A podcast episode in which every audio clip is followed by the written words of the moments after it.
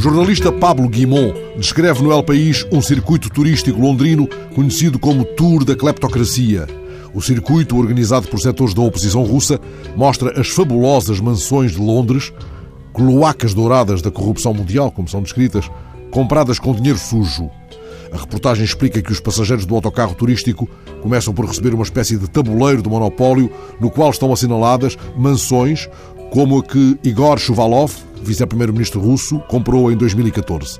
Pablo Guimont transcreve as palavras do guia quando o autocarro turístico para junto à moradia comprada por Shuvalov.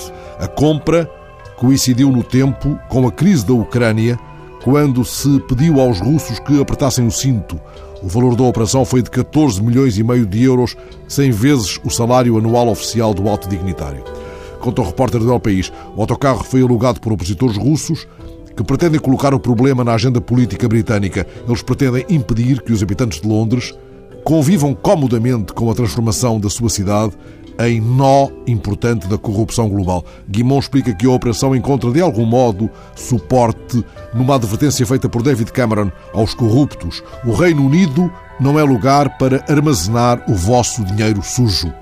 Os opositores russos, ao organizarem este tour da cleptocracia, pretendem que o aviso de Cameron não se reduz a um mero slogan eleitoral. Ora, ao ler a reportagem do El País, lembrei-me de uma denúncia feita aqui há dois ou três anos pelo Mediapart sobre o modo como Lisboa fechava os olhos ao dinheiro sujo vindo de Luanda e sobre o modo como a capital portuguesa se tornara um supermercado para compras no setor da banca e do imobiliário. O clamor provocado na ocasião suscitou um insólito pedido de desculpas diplomáticas. Não creio, contudo, que Lisboa tenha sido inspiração para um tabuleiro de monopólio semelhante a este do Tour londrino e ficou por explorar um nicho de mercado nada desprezível na cidade tomada pelos tuk-tuks, a cidade do boom turístico e dos vistos gold.